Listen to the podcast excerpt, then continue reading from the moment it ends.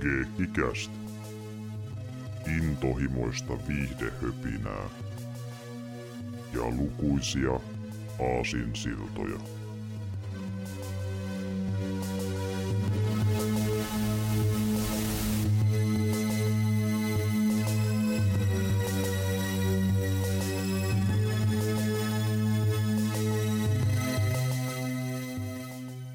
Morjesta ja tervetuloa Geekkicast jakso 90 pariin. Täällä on tuttuun tyylin paikalla Severi sekä Jarmo. Terve, terve. Morjesta. Joo, täällä ollaan tällä kertaa pyöreiden lukujen merkeissä. Kohta päästään lähelle 100 saakeli soikoon tässäkin jaksosarjassa.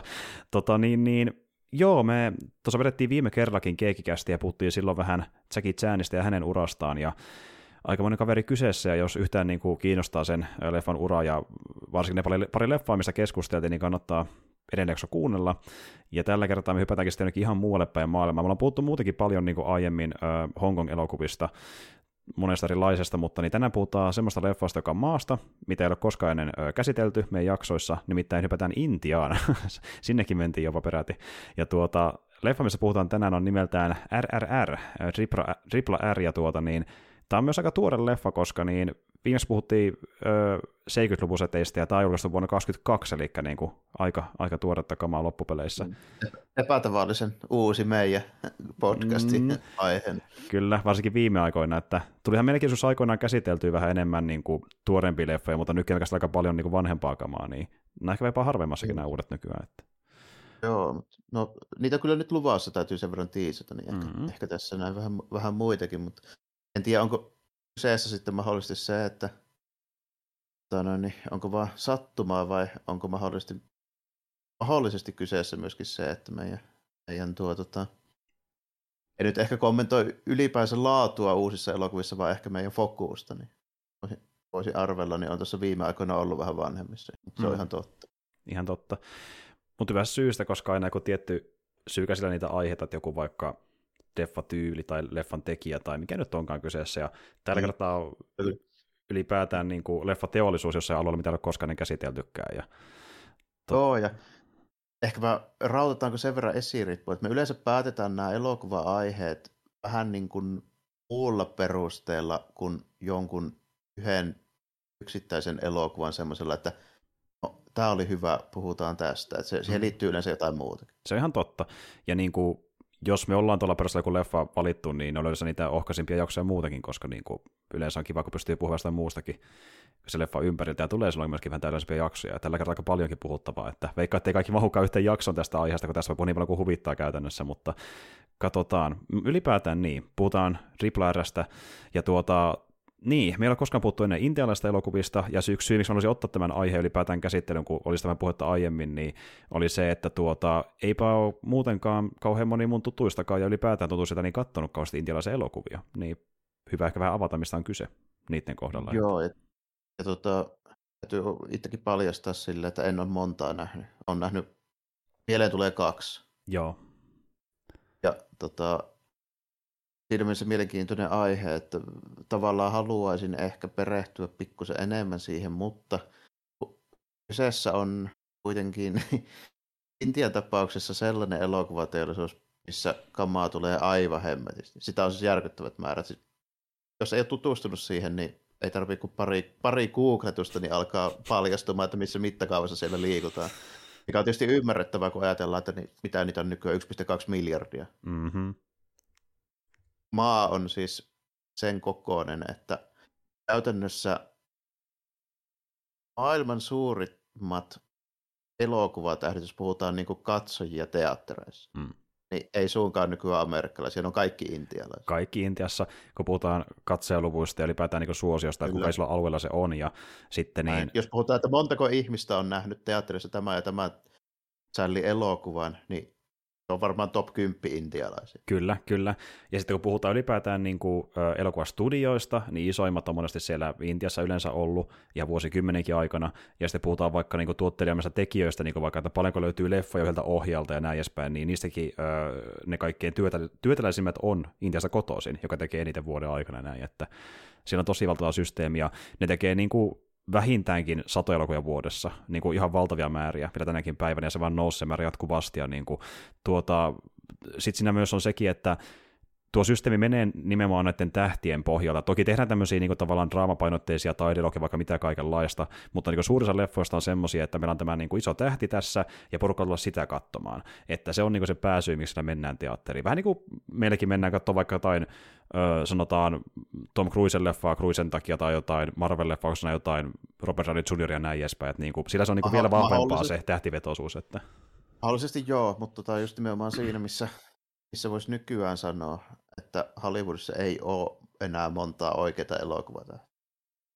Mm. Niin Intiassa niitä nimenomaan on valtavat määrät. Että niin kuin mä voisin sanoa melkein, että amerikkalaiset elokuvatähet ne on käytännössä hävinnyt 90-luvun, 2000-luvun taitteessa. Mm.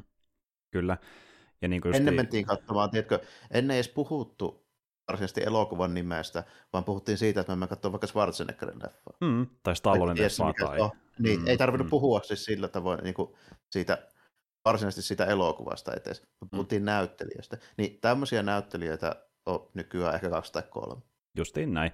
Niin kuin yksi harvoista just joku Cruise tyyli, ja sitten niin kuin pari jotain isoa draamanäyttelijää, niin kuin vaikka joku DiCaprio, me katsoo sen leffaan, mutta niin kuin ei niitä oikein ole enää, niin kuin, että aika vähän loppupeleissä. Ja niin kuin sekin on vaan vähenevissä määriä, että niinku enemmän se menee silleen, että Jenkeissä tehdään niinku franchise-vetoisia elokuvia, niinku se IPNS vetää niinku sen katsoja sinne teatteriin. Ja mistä tämä johtuu? Se johtuu siitä, että studiot haluaa, että se olisi niin. Mm, kyllä. Se ajattelutapa on tavallaan mennyt takaisin siihen, mitä se oli silloin joskus vanhaa aikaan, kun muut esimerkki, mitä on käyttänyt ennenkin, kun MGM-pomo sanoi, että meillä on tasan 1 tähti ja se on se leijona siellä meidän logossa. Kyllä. Kyllä, se on niinku se brändi, joka myy ja sitten tietenkin vaikka... Niin. Se on se tapa, miten ne haluaisi sen tehdä. Ja sitten me voiko ajatella vaikka Disneytä, niin mehän puhutaan Marvel-elokuvista, me puhutaan Star Wars-elokuvista, ei me puhuta yhdestäkään niistä näyttelijöistä niin kuin etupäässä.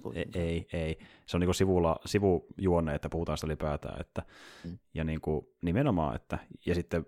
miettii vaikka jotain, että meillä on joku vaikka Planet of the Apes-leffasarja tai meillä on joku Mad Max-leffasarja, niin ylipäätään puhutaan leffasarjoista tai franchisesta, että niin siitä se lähtee yleensä, kun puhutaan Hollywood-elokuvista. Ja niin sitten vaikka tulee joku niin yllättävä uusi leffa, joka niin yksittäisenä saa paljon katsoja, niin sekin yleensä perustuu joka tapauksessa johonkin franchiseen valmiiksi. Niin vaikka joku Barbie-leffa tulee, niin se on valmiiksi iso juttu, niin se nimellään myy, niin että se on Barbie ylipäätään. Katsoja. Nimenomaan näin, ja sitten jossain tapauksessa saatetaan puhua ohjaajasta, mutta siinäkin tapauksessa niin näistä ohjaajista, joista puhutaan, niin 1 tai 2 ei ole aloittanut 70-luvulla. Justiin näin. Niitä on niin saakeli. Kaikkia niin niitä patuja, niin kuin joku saattaa mennä katsoa ehkä Scorsese-leffaa, kun se on Scorsesen, tai kun ne katsoo Cameron-leffaa, kun se on Cameronin, mutta niin on niitä vanhoja patuja, jotka on... Niin kuin... Joo, tai Spielbergia tai niin näitä.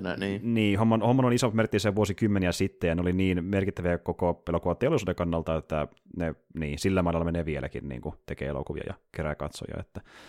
Mutta niin kokonaisuutena siis tämä pointti oli se, että Hollywood ei ole pystynyt tuottamaan tähtiä mun silmissä yli 20 vuoteen. Se on ihan totta. Ja sitten muutenkin tuntuu, että se tähteys on vähän niin kuin mennyt silleen, että saattaa olla jotain niin kuin faniporukat, jotka näyttää tosi äänekkäältä netissä tietylle näyttelijälle, mutta se ei sitten korrellu samalla tavalla sinne niin kuin leffasaleihin. Että niin kuin vaikka, niin, kyllä. Että jaksetaan vahdata, että tämä on hieno näyttelijä näin, mutta sitten kun katsotaan sen leffan tuottaja, niin voi olla ihan päinvastaista kuin mitä on nähnyt somessa. Että. Kyllä justiinsa, että se niin kuin... Kuitenkin kun tehdään tämmöistä ison budjetin studioläjäystä, niin sen täytyy sen suosion niin myöskin nimenomaan näkyä sillä lippuluukulla, muuten niitä ei voi tehdä. Kyllä. Se ei riitä, että sulla on joku fandom-tili jossain Instagramissa näyttelijälle, että se ei paljon korreloi suoraan mihinkään lipputuloihin. Että... Ja sitten kun siitä päästään nimenomaan tähän Intia-osastoon, niin täällä ne molemmat niin kuin kohtaa. Vaikka me ei siitä varsinaisesti tiedetä mitään. Kyllä. Eli tämä on niinku yksi sellainen, mikä haluaisinkin avata, että niinku sillä leffat tuottaa justiin valtavia summia, että rahalliset tuotot voi olla niinku joskus tietenkin pienempi kuin Hollywoodissa, mutta suhteessa siihen, mitä leffat maksaa ja niinku, kuinka moni menee katsomaan niistä niinku, Intian kansalaisista, niin se on ihan valtava määrä. Ja niinku justiin sen takia, että meillä on vaikka tässä on miljoonikin ihmisiä, jotka haluaa nähdä vaikka tietyn näyttelijän elokuvan, niin ne myös menee katsomaan se, ja niille riittää, että se on siinä elokuvassa, että sillä ei välttämättä niinkään edes väliä, että mikä on leffan tarina tai asetelma, se riittää siinä vaan se tietty tyyppi, ja ne katsoo sen perusteella. Se on niin suurin osa katsojista Intiassa, ja sen takia on tämä tähtikulttuuria, niin kuin samalla myöskin käsitetään niitä näyttelijöitä hyvin samanlaisiin rooleihin, että jos vaikka ne tekee tunnetusti elokuva, missä ne esittää vaikka jotain veijarimassa seikkailijaa, no sitten ne esittää melkein kaikissa leffoissa samaa veijarimassa seikkailijaa, koska tämä niin kuin myy, tämä hahmo. Kyllä. Ja jos puhutaan nimenomaan, me käytettiin esimerkkiä Schwarzenegger tai Stallone, niin kuulostaako tutulta? Nimenomaan tietynlainen hahmo, mitä ne esittää leffasta toiseen, ja sitten niin jos ne vähänkään muuttaa sitä näyttelytyyliä myöhemmin, ja se lyö läpi se uusi tyyli, sitten taas sitä niin toistetaan, että miettii vaikka, että Schwarzenegger on tämmöinen yrmyn toimintastara, kunnes se muuttuu sitten vähän komedisempaan suuntaan, jatkaa sillä niillä tosi pitkään, niin kuin, että niin. Se, mikä myy, niin sillä mennään. Ja ollaan puhuttu muuten vaikka, puhuttiin viimeksi Jackie Chanista, sama tilanne. Tiettylainen rooli myy, niin sillä mennään. Että. Ja sama homma Intiassa, ja tämä Triple R oli siitä niin kuin iso juttu, että siihen kästettiin 2 tosi isoa staraa, että justiin niin kuin pääosassa on näyttelijät N. T. Rama Rao Jr. ja Ram Charani, jotka on kummakin tosi isoja intialaisia näyttelijöitä, yksi isoimpia tällä hetkellä. Ja silleen hauska tilanne, että myöskin kun on iso määrä faneja, jotka on tosi niin kuin intohimoisesta yhtä näyttelijää kohtaan, niin on semmoinen tilanne siellä, että niin tällä Raat Juniorilla ja Charanilla on kummallakin isot fanikunat, jotka niinku melkein vihaa toisiaan, koska ne kokee niinku se toisen niinku kilpailijana sille toisen näyttelijälle, niin ne, niinku voi, ne fanit oikein siitä toisia ilmeisesti, näin mulle selvisi. Tässä palataan taas tähän näin, että niinku 80-luvun toimitusta roolahan oli hyvin sama. Kyllä, Stallone Schwarzenegger, niin sama menikin jatkuu, kyllä. Ja sitten niinku tehtiin vaan läppää tuossa Demolition. Justiin näin, kyllä, samasta aiheesta, ja niin kuin tämä just, että ei voida kuvitellakaan, että ne olisi vaikka samassa leffassa, koska niillä on niin omat leffansa, ja ne päihittää toiseen näin edespäin, ja nyt ollaan tilanteessa, missä nämä 2 staraa on samassa elokuvassa, että on silleen mielenkiintoinen monelle fanillekin, että miten tämä edes toimii, niin kuin, että eihän pitäisi ollakaan tuon tyypikässä samassa leffassa, mutta sitten tämä ohjaa niin haistoi sen ja ajatteli, että päinvastoin tämä on niin se kitka, mikä saa porukat teattereihin, kun ne edes näkee ylipäätään miltä näyttäisi, jos nämä 2 tyyppiä on samassa elokuvassa, ja oikeastaan se ajatus siitä oli niin erikoinen, että se on jo semmoinen, joka kiinnostaa. Justiin näin, ja jälleen riippumatta sitä, mikä leffan aihe on ja mikä on se niin titteli ja näin, niin niiden nimet on isosti julisteissa mukana, niiden naamat ja kaikki, että näkee, että nämä tyypit on nyt mukana, käykää katsomaan, mitä se näyttää käytännössä. Ja muutenkin, sellainen hauska fakta, niin todellisuudessa nämä 2 näyttelijää on tosi hyviä ystäviä oikeassa elämässä. Eli ihan päinvastoin, mitä fanit kuvittelee, että niin kuin, ja mielellään meni saman leffaan keskenään, ja vihdoin kielellä sitä pitkään harkinnut, ketä pitäisi mennä, kunnes sitten tämän leffan ohjaaja S. S. Rajamouli, joka on myös heidän kaverinsa, niin ehdotti, että pitäisikö tehdä jotain yhdessä, ja siitä homma lähti liikenteeseen. Ja Triple R on silleen mielenkiintoinen, että niin kuin, se on ehkä löynyt paremmin läpi niin kuin varsinkin länsimaissa kuin mikään intialainen leffa aiemmin, että on niin kuin intialaisia leffoja, jotka moni tietää, mutta enemmänkin sen kautta, että ne on tullut vasta jossain Netflixissä randomisti tai joku kaveri, jos oli joku DVD lainannut, että niin kuin, ei ole semmoista, mikä on niin varsinkin mikään ilmiö, että moni katsoo sen puskaradion kautta tai käy teatterissa katsomassa sitä, mutta Triple R oli ehkä isoin tähän mennessä, on tullut ylipäätään Intiasta meidän suhteen. Näin mä oon ymmärtänyt, että ei ole oikeastaan aiemmin ollut, mäkin just voin niin kuin omasta kokemuksesta sanoa, että mä oon lähinnä toimintakomedioita kattonut pari kappaletta, että en tämmöistä, mikä olisi tehty vähän niin kuin vakavammalla otteella. Vaikka ei tämäkään toki täysin semmoinen yrmy huomisen tuska draama ole, että tämä on semmoinen vauhdikas seikkailuelokuva, mutta siitä huolimatta tässä on ehkä vähän enemmän kuitenkin sellaista. Joo, että tämä on niin kuin draamapainotteisempi kuin komediapainotteisempi, niin kuin joku saattaa olla. Että me puhuttiin vaikka Jarmon kanssa tuossa ennen kästiin tämmöistä leffasta kuin Singham, joka on tästä tämmöinen niin hyvin kieliposkassa tehty niin toimintaseikkailu, mitä moni vaikkapa Bollywood-leffa on, kun taas tämmöinen niin enemmänkin eeppinen fantasy-seikkailu, siinä missä mikä tahansa eeppinen fantasy-seikkailu, että erilainen tunnelmaltaan. Joo, tämä on semmoinen jännä yhdistelmä semmoista historiallista draamaa ja seikkailua. Ja nimenomaan tämä sijoittuu ihan, tai tämä niin perustuu ihan tosi historiaan, mutta sitten tämä niinku tekee sen fiktiivisen muutoksen, ja sitten periaatteessa tämä voisi olla NS-realistinen, mutta nämä hahmot tekee semmoisia asioita, että tämä on melkein niinku fantasiaelokuva. Niin joo, tämä on vähän niin kuin silleen, että mitäs jos nämä 2 oikeita tyyppiä, niin nämä olisikin vähän niin kuin supersankareita. Siis niin, melkein kuin puolijumalia suorastaan niin kuin voimiltaan ja suosioltaan. Tässä tulee tässä tulee vähän tällaista, mitenhän se yhdistäisin silleen, että käytännössä nämä tyypit on oikeita hahmoja, mutta niitä käsitellään vähän samalla tavalla kuin amerikkalaiset käsittelee supersankareita tai eurooppalaiset käsittelee vaikka just jotain niin kuin Kreikan sankareita. Justiin näin. Että niin kuin vähän niin kuin tehtäisiin jostain Simo Häyhästä joku 200 miljoonan toimintaseikkailu MCU-tyyliin, niin semmoista meininkiä. Tai sitten niin kuin nykyään tehtäisiin joku Clash of the Titans-tyylinen homma uudestaan. Justiin näin esimerkiksi, niin semmoista meininkiä, että niin kuin tämmöinen vähän niin kuin ns. Melkein mytologinen setti, mutta ne vaan nyt perustuu niin kuin todellisiin henkilöihin. Että, joo, ja tämä on niin kuin silleen uudempaa, että tämä ei ole mitään niin kuin muinaisaikaa eikä semmoista klassista historiasta aikaa, vaan tämä on 1920, niin tämä on vähän silleen. Kyllä. Mutta niin kuin tyyliltä ja tunnelmalta voisi olla melkein niin kuin vanhempaan sijoittuva fantaselokuva, niin kuin, että silleen tämä on tehty tunnelmalta. Joo, et yhtä hyvin nämä tyypit voisi olla jotain paikallisia sankareita, jotka tappelee vaikka Aleksandria vastaan silloin niin kuin ennen 1000. Niin. Esimerkiksi. Ja tosiaan nämä hahmot, jotka tässä esiintyvät, ovat Komaram Bheem ja sitten tuo Eira Marasu, joka on keskeisiä hahmoja, ja ne on kummankin tämmöisiä niin Intian vapaustaistelijoita, jotka eli 1900-luvun alussa, ja tosiaan leffa sijoittuu vuoteen 2020, ja se 20-luvun ja 1900-luvun taite on semmoinen väli, missä ei tiedetä kauhean paljon näiden tyyppien elämästä, niin sitten vähän niin kuin ohjaa käytti sen hyödyksi ja kertoo, että mitä olisi ehkä voinut tapahtua siinä aikana, ja nämä kummatkaan ei koskaan tavannut toisiaan oikeasti tosielämässä, mutta ohjaa miettii, että mitä jos olisikin tavannut, mitä olisi syntynyt siitä sen jälkeen. Ja, justiin tämä vaikkapa niin, Eira Marasu oli tyyppi, joka kapinoi brittihallintoa vastaan, ja ihan vaikka aloitti ihan kapinan, missä vaikka mentiin poliisiasemille niin kuin tappaan porukkoja ja varastamaan aseita, että voitiin kukistaa britit, ja sitten vaikka tuo Komaram Bheem, niin hän taisteli sitten Hyderabadin valtiota vastaan, joka sitten oli niin kuin brittihallinnon alla ja vähän niin kuin halusi tehdä kaiken, mitä britit sanovat. Ja se myös sorti sitten niin kuin tämmöisiä heimoja, jotka eli vaikka jossain Intian metsissä. Että kummankin tavalla niin kuin soti jollain tavalla brittejä vastaan niin kuin suoraan tai sitten jotain niiden hallinnon alla olevia valtiota vastaan. Joo, vähän eri puolella maata, mutta kuitenkin. Ja tosiaan esimerkiksi vaikka tämä Eira Marasu niin menehtyi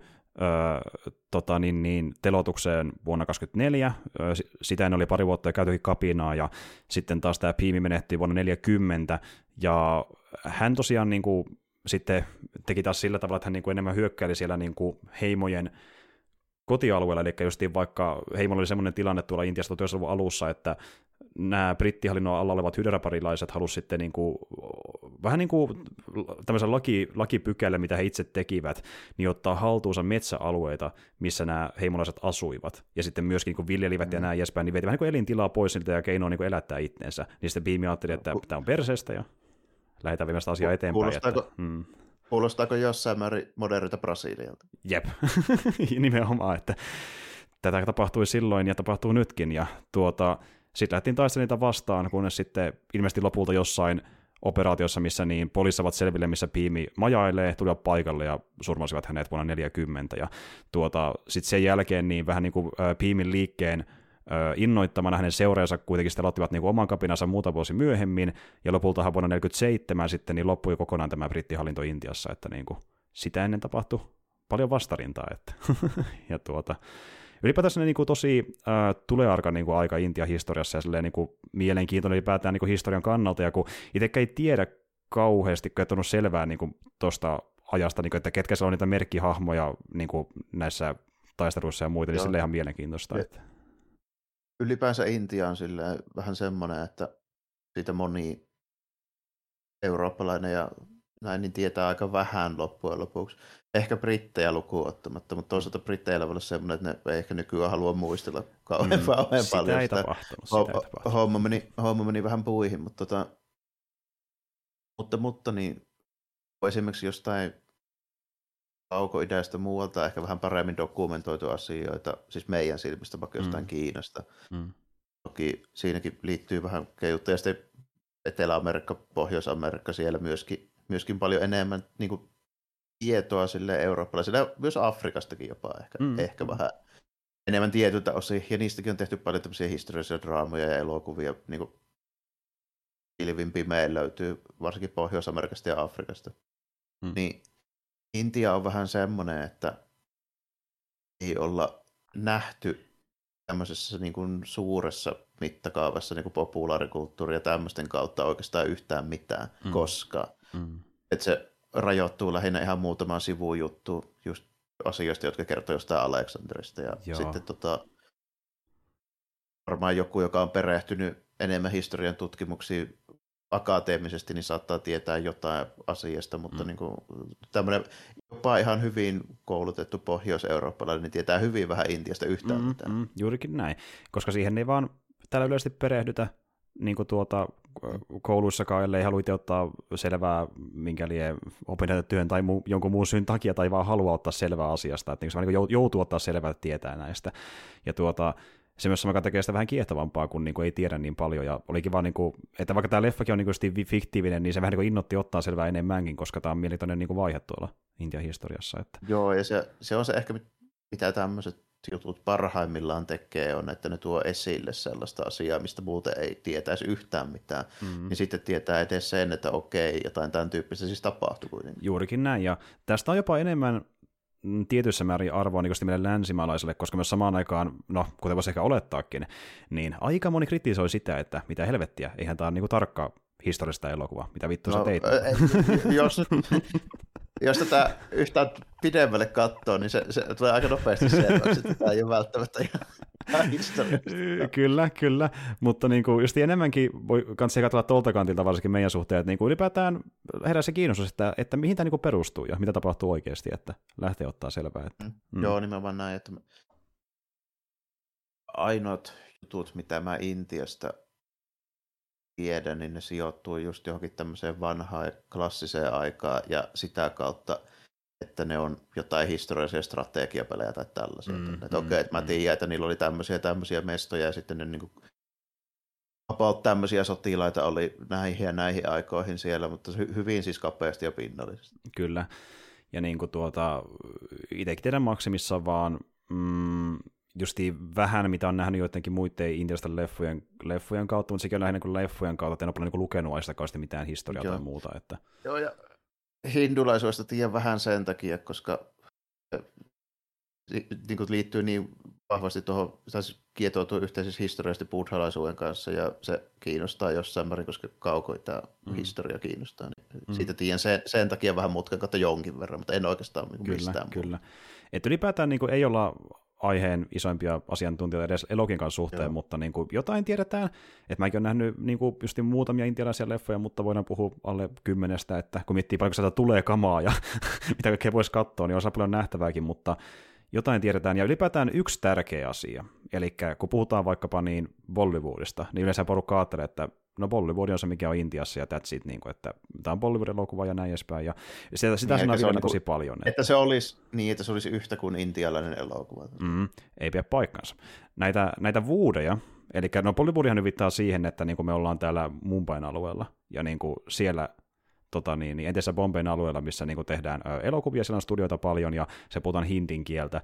Ja niin kuin tämä Bollywood viittaa enemmän siihen, että missä niitä elokuvia tehdään ja millä kielellä. Mutta kun Intiassa on paljon muutakin kuin Mumbai ja paljon muuta kuin hindin kieli. Siellä on jokaiselle omalle alueelleen, isommalle alueelleen ja jokaiselle niin kuin, kielelleen oma vuudinsa.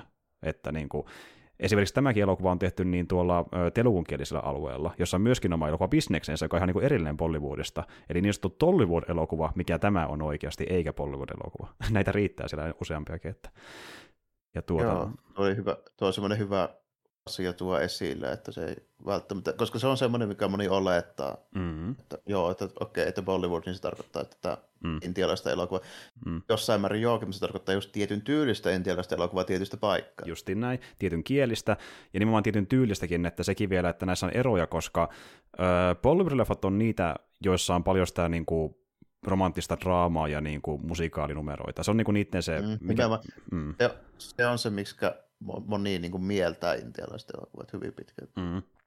Ja niitä löytyy kyllä muistakin leffoista esiin, vaikka tässäkin on, mutta niinku niitä on vielä enemmän niissä Bollywood-leffoissa, ja ne on vähän niinku muokannut sitä kuvaa, että mitä intialaiset leffat on, niin yleensä ajatellaan, että ne on lähes täysin niinku musiikaalia, mutta se määrä vaihtelee vähän riippuen, minkä alueen leffa on kyseessä, että niinku löytyy tanssinumeroita, mutta kaikkein eniten nimenomaan Bollywood-leffoista, että muualla voi olla vähän vähemmän, ja että justiin tämä Tollywood, niin se taas on sitä semmoinen alue, missä niinku ehkä enemmän jopa niin action-painotteisia elokuvia, missä päästään siihen, että kun moni niinku, kun on katsonut intialaisia leffoja, niin on nähnyt just tämmöisiä, missä on musiikaalinumeroita paljon, tai sitten semmoisia, missä on paljon toimintaa, niin kuin vaikka Singhami, se on tosi toimintapainotteinen. Niin Singhami on Bollywood-elokuva, mutta se on remake elokuvasta, joka on tehty eri alueella Intiassa. Mä en muista tarkalleen, mikä alue se oli, mutta se tehtiin vuosi ennen muualla, ja sitten Bollywood remakeasi sen. Ja suurin, tai no ei ehkä suurin osa, mutta ainakin tosi moni Bollywood-toimintaleffoista on remakeja muualla Intiassa tehdyistä elokuvista. Joo, eli tämä on just tämmöinen ilmiö, mitä tekee myös Hollywood. Kyllä. Eli ne ottaa vaikkapa eurooppalaisen elokuvan ja tekee se uusiksi niiden omalle yleisölle. Kyllä, eli Bollywood on enemmän Hollywood kuin luulisi. Kyllä. Ja ylipäätään tuo telukunkielinen alue, niin se tunnetaan itse asiassa jopa enemmän toimintaleffoistaan kuin Bollywood, josti moni Bollywood-leffat on niistä vaikutteita, ja tämä RRR ja pari muuta leffaa, jotka on tullut tätä ennen, esim. Vaikka saman ohjaajan Baahubali 1 ja 2, niin on tämmöisiä niin kuin moderneja esimerkkejä siitä, miten ne alkanut päästä muualla päin Intia jopa näiden Bollywood-leffojen ohi, koska niin tosi pitkään Bollywood-leffat on tehnyt enemmän rahaa kuin mikään muut tästä leffat. Ne on niitä suosituimpia automaattisesti, koska on enemmän hindikielisiä puhujia, ne kerää enemmän katsojia. Mutta nyt kun on tullut enemmän sitä ilmiötä, että entistä enemmän on myöskin käännetty näitä, niin vaikka telukuleffoja, ja ohjaajan itsensä toimesta niin hindin kielelle, niin on saatu enemmän katsoja sitä kautta, ja pystyy laittamaan niitä muillekin alueille entistä enemmän, niin esim. Vaikka tämän ohjaa Rajamoulin leffat Baahubalit ja RRR:t, niin peitos lippuluukuilla Bollywood-elokuvat, vaikka tuli niinku pienemmältä alueelta. Ja se on niinku moderni ilmiö, mikä on tapahtunut vastaessa niinku viimeisen 10 vuoden aikana.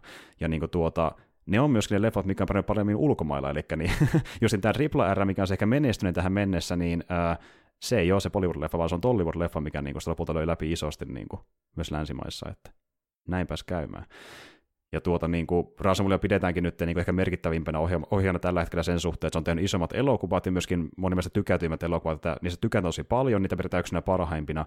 Ja sitten taas kun puhutaan länsimaista katsojista, niin se vaikka RRR:n kohdalla moni on sitä mieltä, että oli kiva nähdä tämä elokuva, koska tämä myös oli monille tosi freesi vaihtelu siihen, mitä Hollywood tekee. Tämä on nimittäin ihan erilainen toimintaleffa kuin mitä Hollywood tekee normaalisti. Että. Kyllä, ja mä oon siitä täysin samaa mieltä siinä mielessä, että hyvä, että tuli katsottua tämä, niin vähän niin kuin muistui sillä lailla mieleen, että tämmöistä isoa blockbuster-pläjäystä niin voi tehdä myös hyvin sillä tavoin, että se ei ole semmoinen väsynyt kaavoihin kangistunut juttu. Niinpä.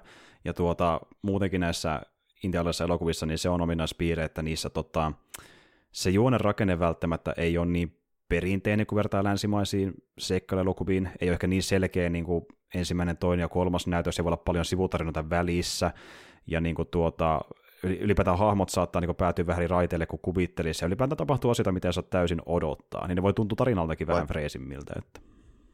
Vaikka tässä nyt tietysti niin oli suhteellisen perinteinen dynamiikka näiden päähahmojen välillä. Joo, tämä oli yllättävänkin perinteinen, kyllä. Mutta se oli kuitenkin tehty tosi hyvin, ja sen oikeastaan tämän vahvuus oli siinä, että tämän annettiin olla perinteinen. Kyllä. Koska tämä ei ole perinteinen, jos otettaisiin amerikkalainen elokuva tältä vuodelta. Nimenomaan. Tämä on taas sellainen leffa, mikä on hyvin klassinen ja suoraviivainen niin kuin seikkailuelokuva, mutta se toimi tällä kertaa eduksi, koska se teki niin hyvin sen draaman, ja ne hahmot oli niin vahvoja, että sillä ei ollut väliä, että oli suoraviivainen ja simppeli. Ja jos mä haluan menevän toimintaelokuvan katsoa, niin tämä oli menevä toimintaelokuva ilman mitään sen kummempia juttuja. En osaa sanoa tietenkin, että jos näkee 200 intialaista elokuvaa ja niistä puolet on sitten tämän tyyppisiä, niin jossain vaiheessa sekin varmaan saattaa sitten alkaa tuntua semmoiselta, että okei, nämä on vähän nähty. Mutta nytten, kun ei ole vielä nähnyt sitä 200 samanlaista intialaista elokuvaa, niin tämä vaikutti tosi freesiltä, plus, että mutta pakko myöntää, että tämmöiselle vanhalle Ukkelsonille, niin kyllä se vaan näin on, että tämmöinen perinteinen toimintaelokuva, dynamiikka, kyllä se vaan toimii. Ei siinä ole silleen mun silmissä mitään vikaa tehdä sitä tällä lailla. Se ei ole mihinkään niinku huonontunut se, että meillä on tämmöinen, tällä kertaa ihan niinku klassinen pariduo-seikkailu, 2 äijää muuttuu kavereiksi ja pelastaa päivän, ja jos se tarina tarvitsisi vahvaa, niin se riittää. semmoinen niinku rehellinen romance-elokuva, mikä on tosi hyvin toteutettu. Ei ole ihan tyypillistä niinku välttämättä tänä vuonna. No nimenomaan. Ja ylipäätään se, että meillä on niinku tämmöinen klassinen pariduo-seikkailu, missä kaksi miestä pelastaa päivän, niin se on semmoinen, mikä ei ole todellakaan yleistä nykyään Hollywoodissa, koska halutaan tuoda enemmän niin kuin justiin vaikka jotain naisia tai diversiteettiporukkaa sinne niin kuin pääosaan. Ja ajatellaan heti, että niin kuin, pitäisi tuoda heille enemmän edustusta kuin, niin kuin sille, että kaksi miestä on pääosassa, koska se on se juttu nykyään, niin tämä oli jotenkin sillekin vähän freesi jopa tietyllä tavalla. Että... Vähän joo, ehkä jos ajattelee, niin kuin, että jos haluaa nähdä semmoisen elokuvan, mitä on tehty perinteisesti just vaikkapa 80- ja 90-luvuilla. Niin, tämä on hyvin pitkälti sen tyylinen. Juurikin näin. Tuntuu vähän niin kuin joltain Lethal Weaponsilta tai vastaavalta, niin kuin, että semmoista kemiaa tässä on niin kuin mukana. Että tämmöset, joo, niin kuin... hahmojen puolesta. Paitsi sillä erolla, että ne on mun mielestä moniulotteisempia. Ja voisin jopa uskaltaa sanoa, että toki siihen vaikuttaa se, kun en niin kuin osaa kieltä, niin siinä toi näyttelijän suorituksesta jää niin kuin osaa tietenkin vähän silleen pois. Mutta sen rangein ja karisma osalta, niin aivan siis niin kuin kärkitaso. Nyt puhutaan niin kuin siitä, että me joudutaan niin kuin menemään oikeasti ihan johonkin niin kuin top 5 Hollywood-toimintatyypit ennen kuin ollaan niin kuin samoilla tasoilla. Kyllä. Ja tuo on se tärkeä pointti, että riippumatta ketään se nyt on, että onko ne miehiä vai naisia vai ketään ne on, niin niitä pitää olla niinku viihdyttäviä karismaattisia, nämä niinku huokuu sitä, ja se on se tärkein pointti, että niinku, ne on viihdyttäviä yksinään, joo, ja niinku... etenkin keskenään, kun niillä on hyvä kemiaa muutenkin. Että... Joo, ja nämä on paljon parempia kuin keskimääräiset toimintanäyttelijät niinku muutenkin. Koska en mä usko, että näistä, kumpikaan näistä tyypeistä niin ei ne ole tehnyt pelkkiä toimintaa, kun ei mitenkään voinut tehdä. Kaikenlaista ne on tehnyt, että... Niinku... Joo, koska niinku, nämä on ihan liian hyviä ollakseen pelkkiä toimintatyyppejä. Kyllä. Et niinku pääosin toimintaleffoja, mutta niin välissä sitten muutakin kuin on lohjennut duunia. Että toki tässä päästään just siihen, että kun ne on kunnostautunut uransa alussa niin kuin toimintaleffoilla, niin ne on myös typecastattu, eli suurin osa leffoista on toimintaleffoja, mutta on tehnyt muutakin välissä. Että, ja joo, koska niinku, tässä tietysti varmasti vaikuttaa se kieli ja niinku, näin, että ei välttämättä osaa sitä niinku, samalla lailla katsoa, mutta onhan näillä nyt niinku, semmoista... ilmeikkyyttä ja sitä niin kuin ajoitusta ja niin kuin miten ne niin kuin dialogi ja tämmöinen näin, niin paljon enemmän kuin jollain tusina toimintatyypeillä. Jep. Ja niin kuin justiin se, että miten ottaa sen tilan haltuun joka kohtauksessa, sen näyttelyllään. Juu, on se sitten niin kuin ilmeisiin perustuva tai niin kuin fysiikkaan perustuvaa tai sitten dialogin perustuvaa, niin kuin varastaa jokaisen kohtauksen niin kuin tekemään sen karismaattisen niin kuin lainin lukemisen tai karismaattisimman vaikka tanssiliikkeen tai mikä se ikinä onkaan. Niin kuin, että nämä on taitavia tosi monessa asiassa näitä näyttelijät, niin kuin, että piti sitten niin kuin puhua jossakin kohtauksessa niin kuin vähän rauhallisemmassa draamasotissa tai sitten pitääkö vaikka tanssia, kun eeppinen tanssi tai mitä ikinä pitääkään tehdä. Ne osaa niin monta asiaa nämä tyypit kyllä, että niin kuin varastaa joka kohtauksen. Tosi monipuolisia ollakseen toimintanäyttelijät. Näinpä juuri, ja se on harvinaista, koska yleensä se menee silleen, että osaa jonkun yhden homman hyvin, mutta sitten ei välttämättä irtoa yhtä paljon toisessa asiassa, niin kuin, että ne hoitaa tosi monta asiaa niin kuin, erittäin hyvin.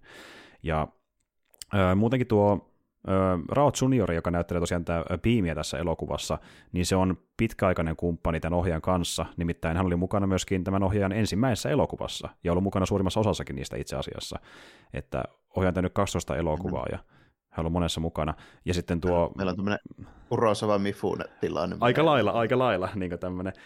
Että Scorsese De Niro-meininki. Ja sitten tämä Ram Charan, joka näyttelee Rama Rasua, niin hän sitten oli mukanakin yhdessä Rajamoulin leffassa, mutta ei sitten useammassa, mutta kaikki olivat kavereita ennestään. Ja tämä RRR-nimi alun perin syntyi siitä, että kun meillä on S. S. Rajamouli, meillä on Rama Rao Jr., meillä on Ram Charan, paljon R riittää nimissä, niin sitä se nimikin tuli.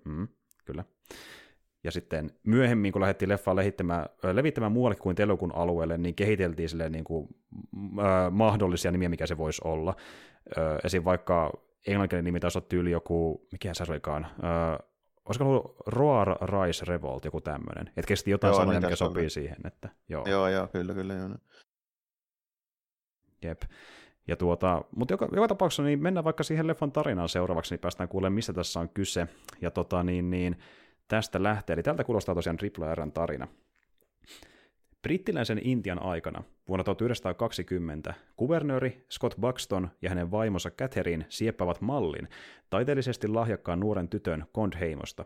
Raivoissaan heimon suojelija Komaram Bheem lähtee Delhiin pelastamaan hänet ja naamioituu Akhtar-nimiseksi muslimiksi. Mielistellen brittiläistä Intiaa, Hyderabadin valtio varoittaa Bheemin saapumisesta. Intian keisarillisen poliisin edustaja Eira Marasu palkataan tuhoamaan uhka. Rasu vierailee useissa Intian itsenäisyysliikkeen tapaamisissa pyrkiessään löytämään Bheemin. Rasu onnistuu huijaamaan Bheemin toverin Latsun luulemaan, että hän on Bheemin kanssa tekemisissä. Latsu saa silti juonen ja Rasun henkilöllisyyden selville paiten paikalta. Pian tämän jälkeen Bheem ja Rasu kohtaavat toisensa tietämättä vastakkaista uskollisuuksistaan ja ystävystyvät pelastaessaan pojan raideliikenneonnettomuudelta heidän suhteensa muuttuessa ajan myötä syvällisemmäksi. Rasu auttaa Bheemia tekemään tuttavuutta Scottin veljen tyttären Jenin kanssa, joka on oikeasti Bheemille keino soluttautua Scottin tiluksille. Seuraavaksi Rasu löytää Latsun ja ottaa hänet kiinni. Kuulustelun aikana Latsu usuttaa Kraitin puremaan Rasua ja varoittaa, että vastaalääke myrkylle on vain kondien tiedossa, mutta Bheem alkaa pitää Rasusta huolta paljastaen myös tehtävänsä. Seuraavaksi Scottin kunniaksi järjestetyssä tilaisuudessa Bheem ja hänen miehensä tunkeutuvat hänen asunnolleen mukanaan villieläimiä. Rasu kuitenkin saapuu paikalle ja tappelee hetken Bheemin kanssa, joka joutuu vangituksi. Vangitsemisesta ahdistunut Rasu muistelee, kuinka hän itse liittyi poliisivoimiin vakoillakseen brittiläisiä ja päättää pelastaa Bheemin, kun hän huomaa Bheemin voimaannuttavan vaikutuksen kansalaisiin. Teloitettavaksi tuomittu Bheem pakenee mallin kanssa ja Rasu vangitaan, koska hän järjesti Bheemin teloituksen yhteyden väijytyksen. Kuukausia myöhemmin Bheem välttää täpärästi paljastumisen, kun Rasun morsian Sita torjuu siirtomaaviranomaiset ja paljastaa Rasun siirtomavastaiset tavoitteet. Bheem lupaa pelastaa hänet ja vapautettuaan Rasun he hyökkäävät yhdessä Scottin kimppuun. Haavoittuneen Scottin ajautuessa nurkkaan Rasu käskee Bheemin teloittamaan hänet brittiläisellä kiväärillä. Lopulta Rasu ja Bheem kohtavat rakkaansa. Tehtävän onnistuneen suorittamisen kunniaksi Rasu pyytää Bheemia esittämään toiveen. Bheem pyytää Rasua tarjoamaan koulutusta hänen yhteisölleen. Ja sen pituinen se.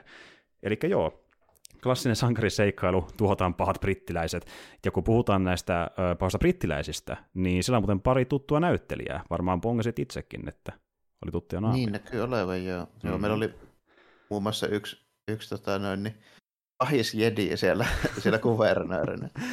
Kyllä. Ray Stevens oli, eli Bailan Scully Ahsokasta oli siellä piipahtamassa pahis frittinä, hyvin veti setin brittiläisenä itsekin, ja sitten taas hänen vaimoaan näytteli Alison Doody, joka on tuttu vähän vanhemmista seteistä, eli niin hän näytteli aikanaan Elsa Snyderi tuossa kolmannessa Indiana Jonesissa, eli sieltä tuttu ehkä joillekin mahdollisesti, että, mutta niin ne on ehkä ne isoimmat nimet, jotka saattaa tunnistaa mahdollisesti, ja jos on katsonut vähän noita intialaisia leffoja, kuten vaikka sitä Singhamia, niin tämä itse Singhamin näyttelijä taas sitten näyttelee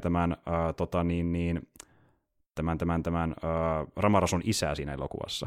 Eli löytyy muutamia jotain tuttuja. Kyllä, kyllä. Ja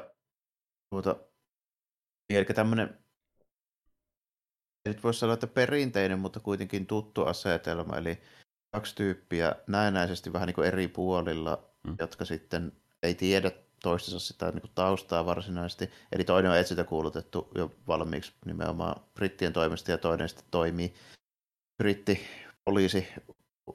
Itse asiassa ne on ensin poliisiupseerina ja sitten armeijan upseerina, mutta on kuitenkin peitetehtävissä. Pointti on päästä riittävän korkeaseen asemaan, että voi sitten salakuljettaa aseita intialaisille vallankumouksellisille.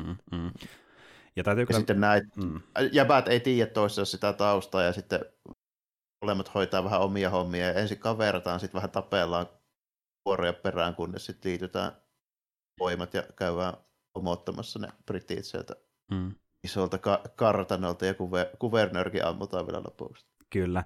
Ja kuten tuodaan hyvin selvästi esille, niin brittiläisellä aseella, jotka ovat niin kallisarvoisia sille kuvernöörille, mutta niin tuota. Niin, ja sitten Jos tästä nyt jotain negatiivista haluaa löytää, niin ehkä nämä britit esitettiin pikkusen liian yksulotteisina niin kuin kartun pahiksina kuin kuitenkin, että niin kuin ne on jopa koomisen pahiksia tässä, niin joka ikinen tällainen. Tämä leffa haluaa olla mahdollisimman niin kuin voimaannuttava intialaiskokemus, että päihitään nämä pahikset ulkomailta, että kaikki on tarpeettoman julmia, paskiaisia, ei kauhean fiksuja ja niin kuin tälleen näin, niin kuin, että joka ikinen Mutta toki ymmärrän sen, mikä tämän pointti on, koska tämä on niin överi kaikin puolin, että se tehtiin niistä hahmoistakin tietysti jossain määrin vähän samantyylisiä. Niin kuin tälleen, mutta joo, se on niin kuin se kritiikki, minkä mä haluan ehkä tämän niin kuin leffan siitä niin kuin draamapuolesta löytää, mutta se on hyvin semmoinen ohkainen kritiikki, koska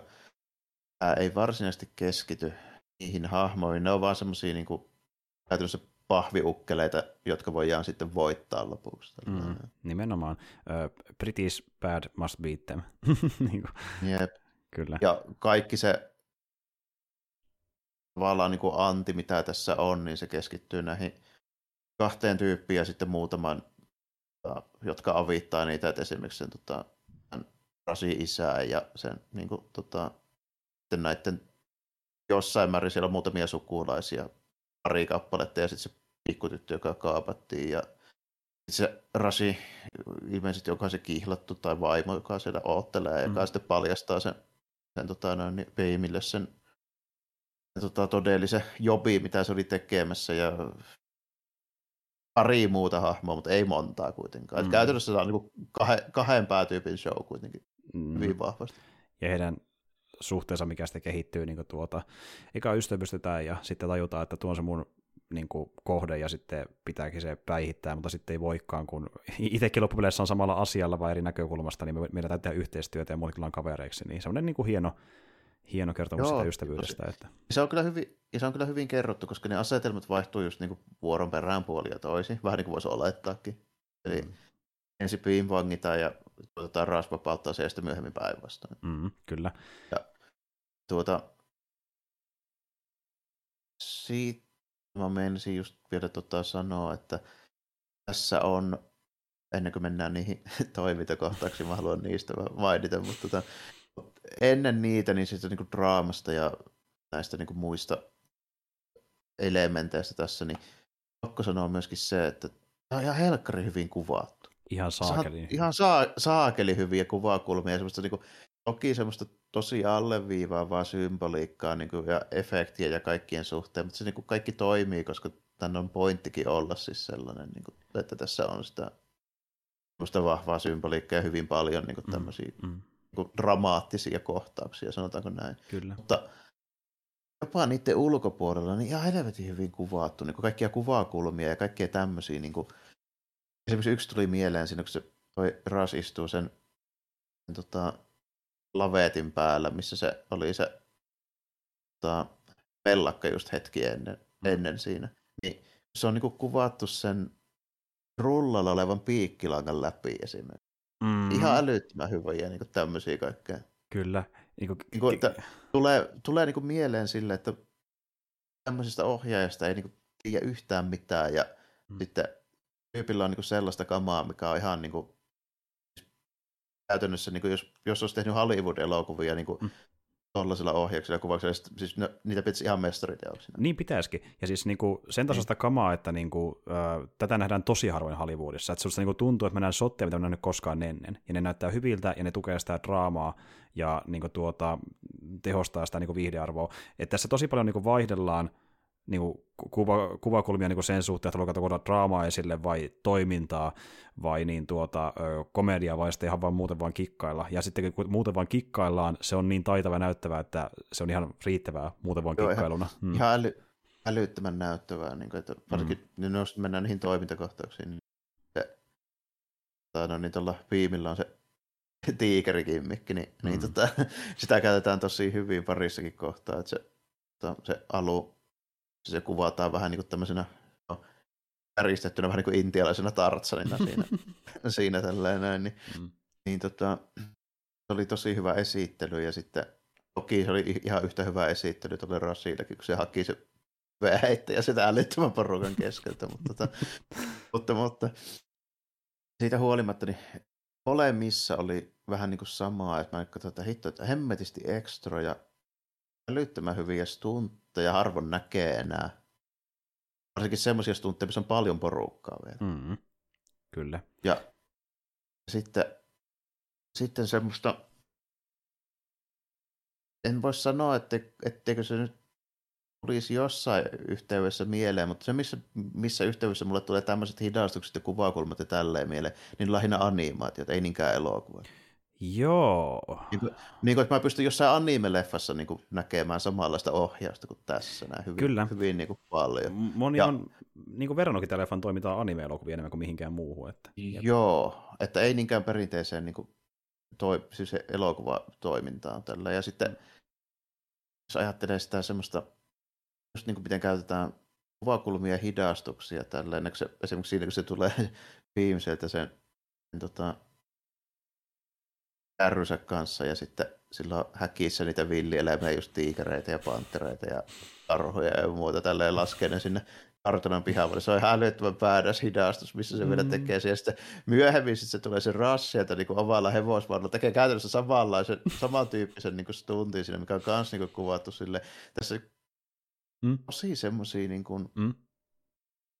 hyviä ideoita niin sen toiminnan suhteen, mutta niinku just sellaisia, että moni ei uskaltaisi mennä yrittää, noin pitkälle. Kyllä, niin se, ja niin.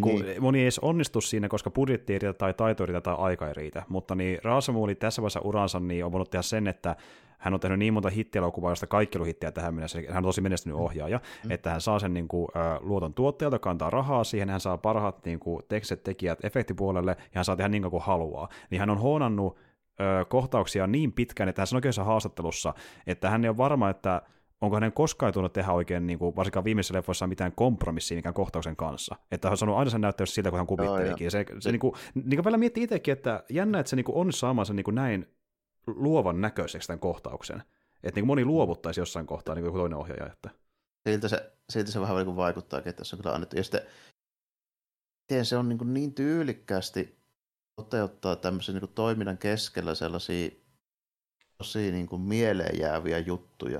Niin kuin vaikka just se, missä se yhdessä kohtaa niin semmoinen suihku hajoaa sen tyypin niin kuin takana, ja se on niin kuin hidastettu, miten ne vesisuihkut tavallaan leviää sieltä joka suuntaan. Ja sitten yhdessä kohtaa, kun ilotulitteita niin kuin räjähtelee silleen, se niin kuin huomaa, että se on niin kuin lavastettu sillä tavalla, että hyvin harva pystyisi tekemään, että siinä on semmoista niin kuin yhtä aikaa toimintaa ja sitten semmoista melkein jopa maalauksellista semmoista taiteellista silmää sillä niin kuin semmoisella, miten se on niin kuin aseteltu se kohtauksen semmoinen, eihän mä sanoisin, tämmöinen, jos mä tuntisin maalaustaidetta hyvin, niin mä voisin sanoa sille jonkun jutun, miten se niin kuin. No silloin on itse asiassa termi elokuva maailmassa, otapas, se oli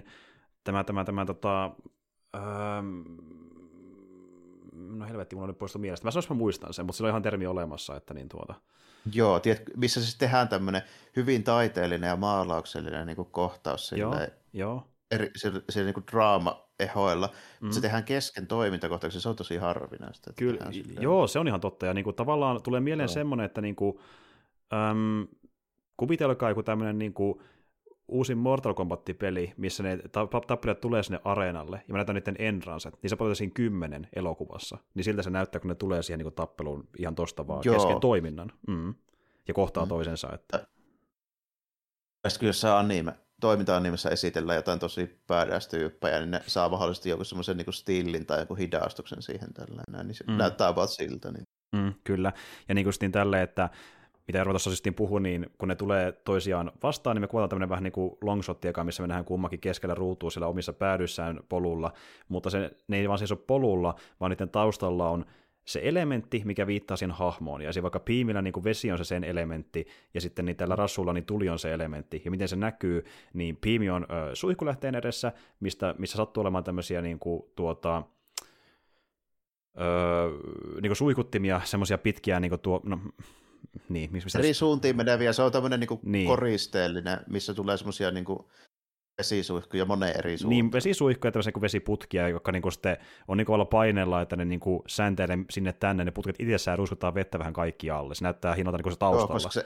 Joo, koska se hajoaa nimenomaan se suihku lähe, ja sieltä niinku näkyy, se on tosi semmoinen niinku erikoisen ja semmoisen mielenkiintoisen näköinen. Joka tuo se elementin esille, ja sitten se niinku symboliikka on ihan siinä niinku hyvin pinnalla, se ei mitenkään piilottu mihinkään. Ei todellakin, ja se on monessa kohtauksessa nimenomaan tyypillistä, että se symboliikka on hyvin vahvasti siinä, että se ei ole tosiaankaan semmoinen, se ei ole hienovarasta tässä sanotaan. Ei missään nimessä, se on niinku se pointtikin, että niinku tämä leffa niinku tavallaan muuttuu symboliksi itsessään, että se on vain niinku symboli jossain kohtauksen taustalla, vaan se leffa itsessään muuttuu symboliksi siinä vaiheessa. Niin ne hahmot on osa sitä symbolia, se koko shotti on osa symbolia. Niin. Joo, jos sanotaanko näin, jos jossakin on ikonisia shotteja, niin tässä. Ihan helkkaristi. Ja sitten just koska tulta, niin se sattuu olemaan niin ilotulitteita, jotka sattuu syttymään tulee ja lentää ees takaisin sitten taas rasun takana, ja niin kuin kuvassa tulta siinä, ja sitten lähdetään taistelemaan. Ja, niin kuin... se ei suinkaan ollut ainoa kohtaus, vaan toistuu moneen monta kertaa. Kyllä. Ja sitten miten ne tekee vaikka se eläintenkin tulemisen, niin riftataan rekalla sinne niin pihaan, ja samalla slaidilla, kun slaidi päättyy, niin aukeaa kättävästi ovet samassa vauhdissa, ja sitten ne hyppää häkeistään samassa vauhdissa ne eläimet. Ja tapahtuu niin tosi sulavalla flowlla se koko meininki. Ja se saa se selkeäkin näyttämään paremmalta, kun se kaikki näyttää niin sulavalta.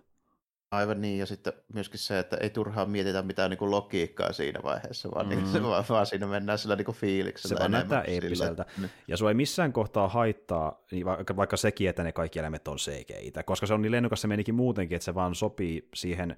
Sä oot tunnetasolla niin syvällisenä elokuvassa, että sitä edes mietistä koko asiaa ylipäätään.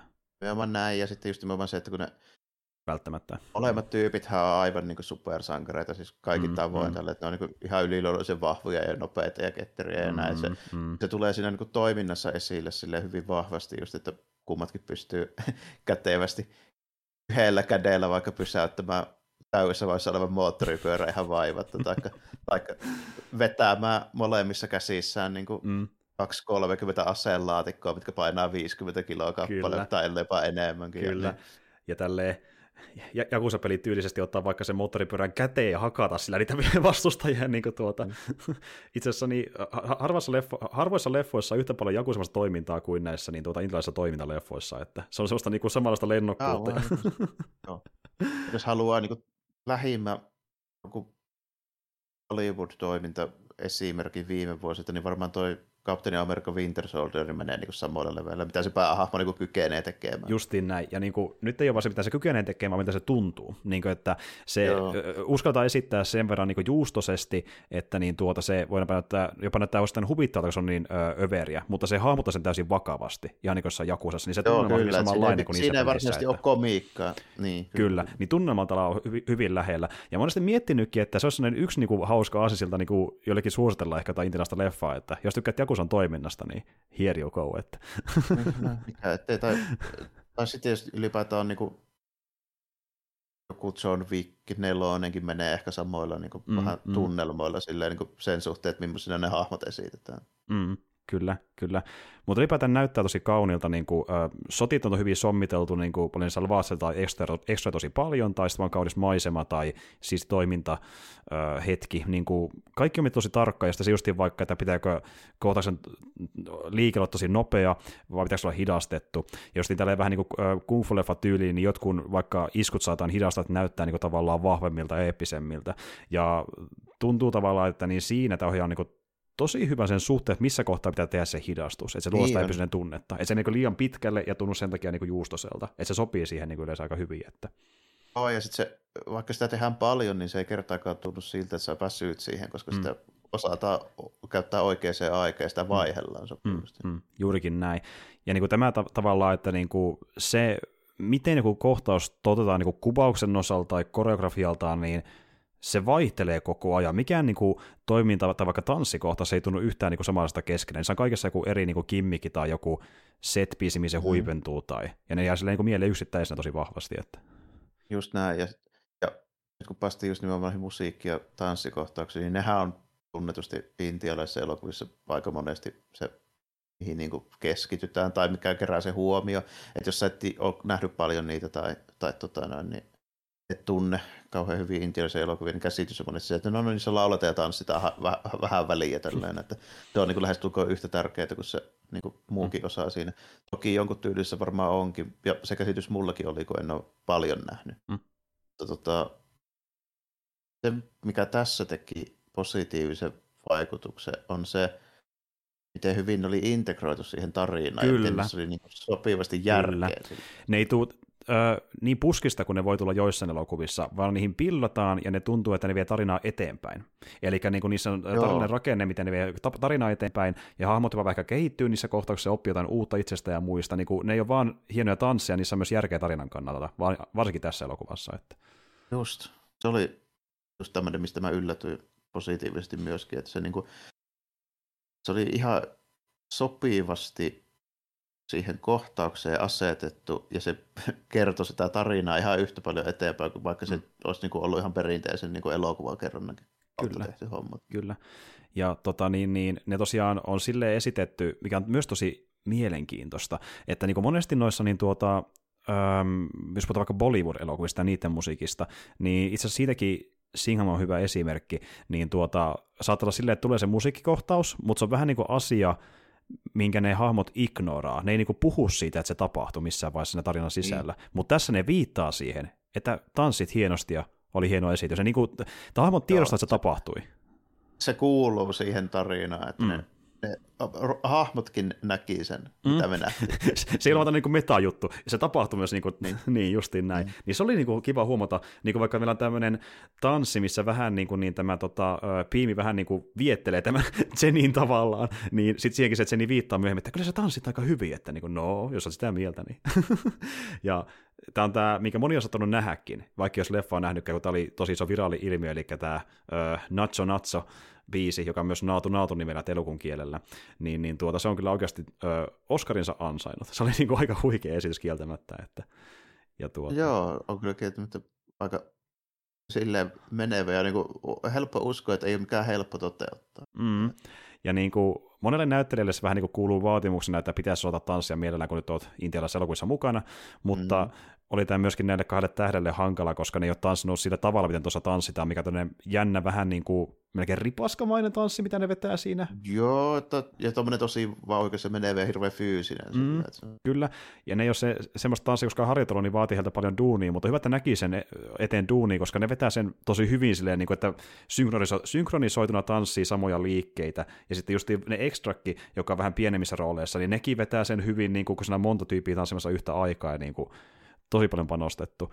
Ja sitten sekin oli hauska huomata, mitä voi bongailla myöskin ehkä enemmän niin kuin myöhemmillä kerroilla, kun katsoo sitä tanssiesitystä, niin siellähän niin kuin tausta on täynnä ekstroja, niin kuin 10 ekstroja, niin nekin tekee omia pieniä juttuja taustalla, joku vaikka tanssia, joku tekee jotain muita liikkeitä, niin silläkin on miettinyt, mitä se yksi hahmo tekee siellä jossain kilometrin päässä taustalla. Sekin on yksityiskohtaista. Joo, nimenomaan näin, ja ylipäänsä ekstrojen käyttö, niin tosi vaikuttava. Tässä on ihan hemmetisti porukkaa ja tosi silleen kunnianhimoisia juttuja ja toteutettu pikkutarkasti ja näin, että niinku, ei enää näe tätä nykyajan Hollywood-elokuvissa, koska tulisi aivan liian kalliiksi. Ja sen takia me tehdään kloonityyppiä CG:llä sen sijaan, että meillä olisi. Niin kuin. Mutta Rajamouli hommaa niitä ekstroja, ja hänellä on ollutkin leffoissaan parhaillaan tuhansia niitä, ja nytkin oli aivan valtava määrä. Niin kuin, jos miettii skaalaltaan, niin hyvä esimerkki on vaikka se, missä niin tämä Rasu lähtee sitten jahtaa sitä yhtä tyyppiä niiden kapinoitsijoiden seassa. Mellakoitsijoiden seassa. Kyllä. Niin se onkin ihan helkkaisesti porukkaa. Niin sille se näyttää vaikuttavalta, kun tämmöistä on tottunut näkemään. Ja jos miettii leffa, missä on tottunut näkemään tämmöistä, niin puhutaan jostain tyyliin 50-60-luvun Hollywood-elokuvista. Niin, täällä on tosi vanhoja elokuvia. Joo, kyllä. Missä päästään siihen, että niin tuo Rajamouli on myöskin maininnut, että yksi näiden leffoista on Ben Hur. No, me ollaan sillä skaalalla tässä meneillään. Että niin, kuin. Niin, no menee, käy järkeä jo.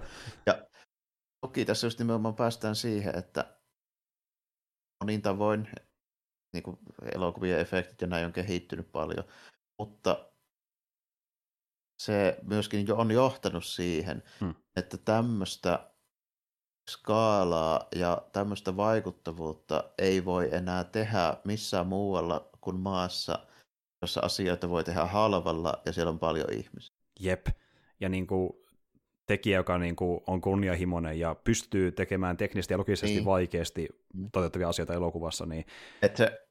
Tämä on just sille sellainen, että mä en oikein näe, että miten tämän toteuttaminen on mahdollista missään muussa kuin Intia. Justiin näin. Että lähtökohdat on paremmat ja onneksi tekijä on vielä ihan helvetin taitava, niin jumalauta, näyttää hyvältä. Että niinku. Ja ylipäätään niin kuin Rajamouli tekeekin tällä hetkellä niin kuin aikalaisia isoimpia, kalleimpia intialaisia elokuvia, tämä on myöskin paras esimerkki siitä, mutta just sekin, että jos niin kuin joku toinen leffa pääsisi lähellekään RRR:ää, niin ei haittaa ollenkaan, niin kuin, että tämä on tosi hyvä esimerkki. Että... Toki just nimenomaan tässä, että tämähän näyttää hemmetin hyvältä ja kyllä tämä niin kuin silleen kallilta näyttää, mutta... budjetti taitaa olla, mitä tämä oli, jotain kymmeniä miljoonia, dollarista. Vähän oli 70 miljoonaa, jos sen väärin muistaa. Joo, just. Ja just hei, näin, että... puhutaan dollareista. Ja sitten meillä on verrokkina vaikka jotain Marvelia, mikä käyttää 200 miljoonaa leffoihinsa. Ja ne ei ole lähellekään niin vaikuttavilta ja niin kuin tuota... Ei tietenkään. Mm-hmm. Tässä päästään myöskin sitten siihen, että... rahan ja työvoiman arvo on vähän toisenlainen tietysti Intiassa. Että se siitä vaan... Viittaa myöskin siihen, kun puhuu, että ei ole mahdollista oikein missään muualla enää nykyään. Kyllä, kyllä. Ja, niin kuin ja just niin tämä, että kun puhutaan ylipäätään kallista elokuvista, niin toisin kuin näissä viimeisimmissä Disney-leffoissa tuntuu, että se raha on niin kuin ansaittu. Se käytettiin, niin kuin semmoisia asioita, mihin se pitäisikin käyttää, eli niin kuin siihen ohjaan visioon ja siihen, että niin kuin ei poikettu visiosta, vaan tehtiin se niin kunnianhimoisesti kuin voi. Eli hommattiin paljon estroja niin kuin erilaisia... Varsin monenlaisiakin kameroita ja linssejä, ja sitten niin kuin kuvauspaikoille mentiin moniin paikkoihin. Niin kuin rahaa käytettiin niin kuin tämmöisiä asioita, mitkä niin kuin johti siihen, että se leffa tuntuu skaalaltaan isolla, eikä silleen, että se on keinotekoisesti iso jonkun CG-meren kautta. Että niin, kuin... niin, että joo, harva elokuva nimenomaan nykyään tuntuu semmoiselta, kuin tämä tuntuu. Niin kuin, että Jep. Tämä välittää kaikin tavoin sen feelingin ihan älyttömän hyvin, mitä tässä haetaan. Että se ei... on itsestään selvää, että se onnistuu nykyään. Niin kuin vaikka kuinka paljon rahaa siinä. Nimenomaan. Että se vaatii niin kuin kunnianhimoa, tuottajat, jotka on valmiita siihen, ja tyyppi, joka niin kuin osaa asiansa. Ja nämä kaikki tapahtuu tässä näin. Ja tosiaan tämä on tosi hyvä leffa, ja niin kuin tässä on paljon, mistä voisi puhukia. Mä tykkään tämän tarinasta ja helkkarisesti, niin että justiin vaikka se on tuommoinen suoraviivainen, niin sitä tunnelataan niin paljon, että se ei haittaa, ja kun sitten kun ne hahmot on näin karismaattisen hyvin näyteltyjä, niin se riittää. Ja silleen Rajamouli on puhunut niin kuin, omista elokuvistaan, että vaikka hänkin tietää, että hänen leffoissaan on muutenkin yleensä aika vaikka mustavalkoisia hahmoja, niin ei sillä väliä, jos draama riittää vahvaa. Sillä ei ole mitään merkitystä. Joo, ei haitannut yhtään tässä, että nykymäistä sanoo, että se niinku kritiikki, niin se piti melkein kaivamalla kaivaa siitä, koska tämän elokuvan se fiilis on niin hyvä. Ja jokainen pystyy samaistumaan tämmöiseen kuitenkin niinku underdog-asetelmaan hyvin. Että tämä on semmoinen tosi universaali mun mielestä myöskin, että ei tarvitse miettiä sitä, että pitääkö nyt välittää jostakin Intian vallankumouksesta. Silleen jossain määrin voin sanoa, että ei varsinaisesti tarvitse välittää. Ei, sympatiaa kerätään sillä niinku toteutuksella, että... Niin, kyllä. Ja sitten niin, toinen juttu, mikä on myöskin yleistä niin näille intialaisille elokuville, ja jos totta puhutaan, niin tarkemmin sanottuna masala-elokuville, eli niin masala on toinen termi, mitä käytetään elokuvista Intiassa, joka on niin genresekoituksia. Niissä vaikka jostain sanotaan samaan aikaan komediaa ja toimintaa ja romantiikkaa, mitä nyt onkaan. Niin kuin. Ja sitähän ne monesti onkin, että niissä on paljon genrejä yhtä aikaa. Ja tämäkin on semmoinen, ja tässä niin kuin on paljon tunnelmia yhtä aikaa, että niin kuin voi olla tosi keveä ja niin kuin sen slapstick-meininki, tai tosi dramaattinen, kun mennään vaikka sinne Rasun backstoryin, hänen isän kautta ja näin. Niin se on hyvin rytmitetty silleen, että missä kohtaa on tuoda sitä painavampaa kamaa ja missä ei, ja niin kuin missä kohtaa ei tunnu siltä, että tämä niinku leffan tunnelma on vähän niinku, rikkinäinen tai ei tunnu, mitä se haluaa hakea, vaan niinku, että tuntuu, että se on tarkoituksellista ja niinku tarkkaan miettiä, että missä kohtaa halutaan niinku tuoda tästä steiksiä siellä draamalla ja missä kohtaa keventää tunnelmaa, että päästään pois siitä synkistelystä ja päinvastoin. Kyllä, että 3 tunnin pelaa, mutta harvoin menee 3 tuntia elokuvassa näinkin silleen niinku vauhikkaasti, kun pääsee sitten vähän ineekseen siihen, pikkusen vaatii vaan sitä, että pitää antaa mahdollisuus ja avoimesti aloittaa se kattominen, niin voin melkein luvata, että kyllä on imua ja pääsee mukaan siihen fiilinkiin, mitä tässä lähdetään tekemään. Meikäläinen oli ainakin tosi hyvin inäksessä. Kyllä, ja voin sanoa, että jos vähänkään tykkäät alussa, niin se menee vaan parempaan suuntaan. Tai yksi niistä leffoista. Kyllä, joo.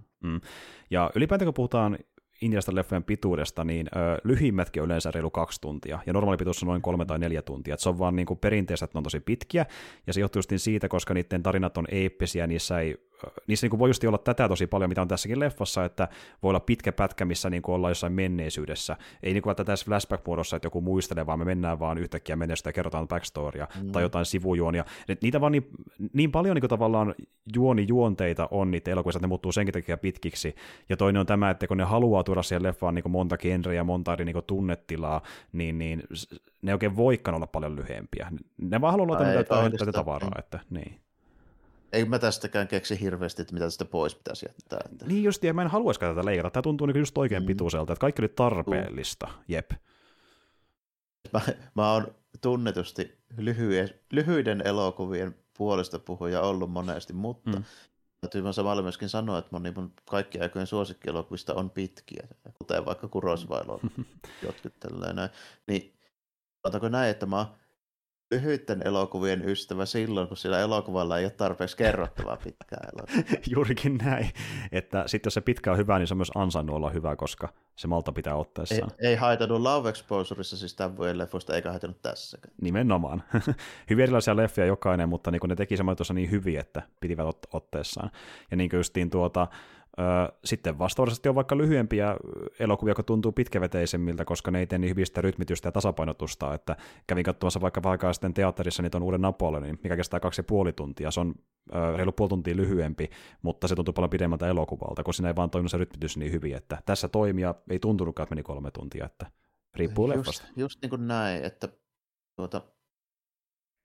nykyään mulla on odotukset tietynlaiset tiettyjä elokuvia kohtaan, että mä en kaikilta hae samaa, niin tämmöisen eeppisen seikkailuelokuvan vaatimukset mulla on se, että sen pitää olla viihyttävää ja semmoista hauskaa ja otteessaan pitävää katsoa.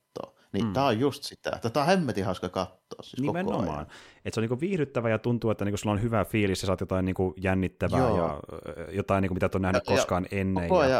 Ja hahmot on sellaisia, mistä on niinku helppo pitää ja sitten niinku sitä meininkiä on tosi mukava katsoa ja sitä, että tässä tapahtuu tasaisin väliä ja tosi mielenkiintoisia asioita.